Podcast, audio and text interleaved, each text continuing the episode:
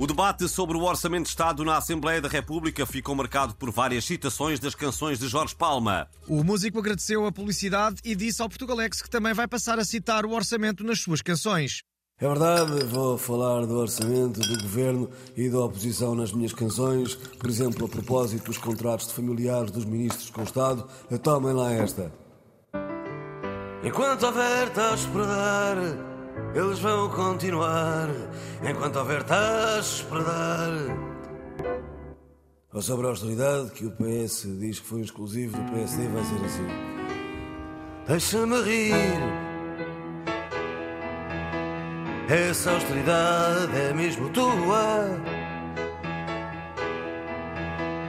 Falas da festa do sol e do prazer. Mas recusaste o convite para baixar impostos.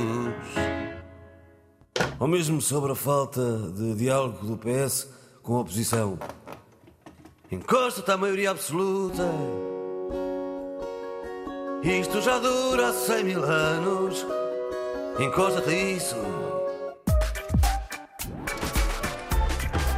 A coleção Berardo foi reavaliada por uma leiloeira, passando a valer quase 1,5 mil milhões de euros. Os advogados de Berardo reclamam o fim do arresto da coleção e esta poderá vir a sair do CCB, até porque o proprietário anda preocupado com os ativistas.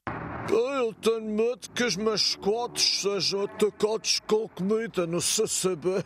Ainda sou do tempo em que as pessoas levavam mola cheia de comida quando iam assistir ao preço certo. Eram linguiças, chouriços e morcelas para oferecer ao Sr. Fernando Mendes. Agora levam comida quando vão ao museu. Sopa de tomate para tirar ao Van Gogh. Para o mundo está crazy. Está tudo crazy. Espetáculo!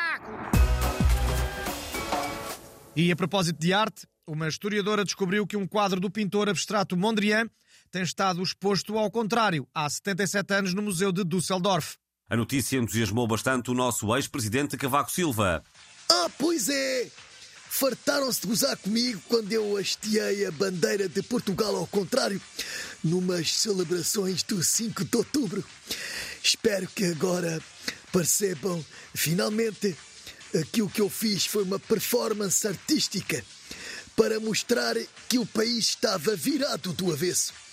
Eu sempre fui um artista com uma visão de vanguarda. Embrulha e vai buscar.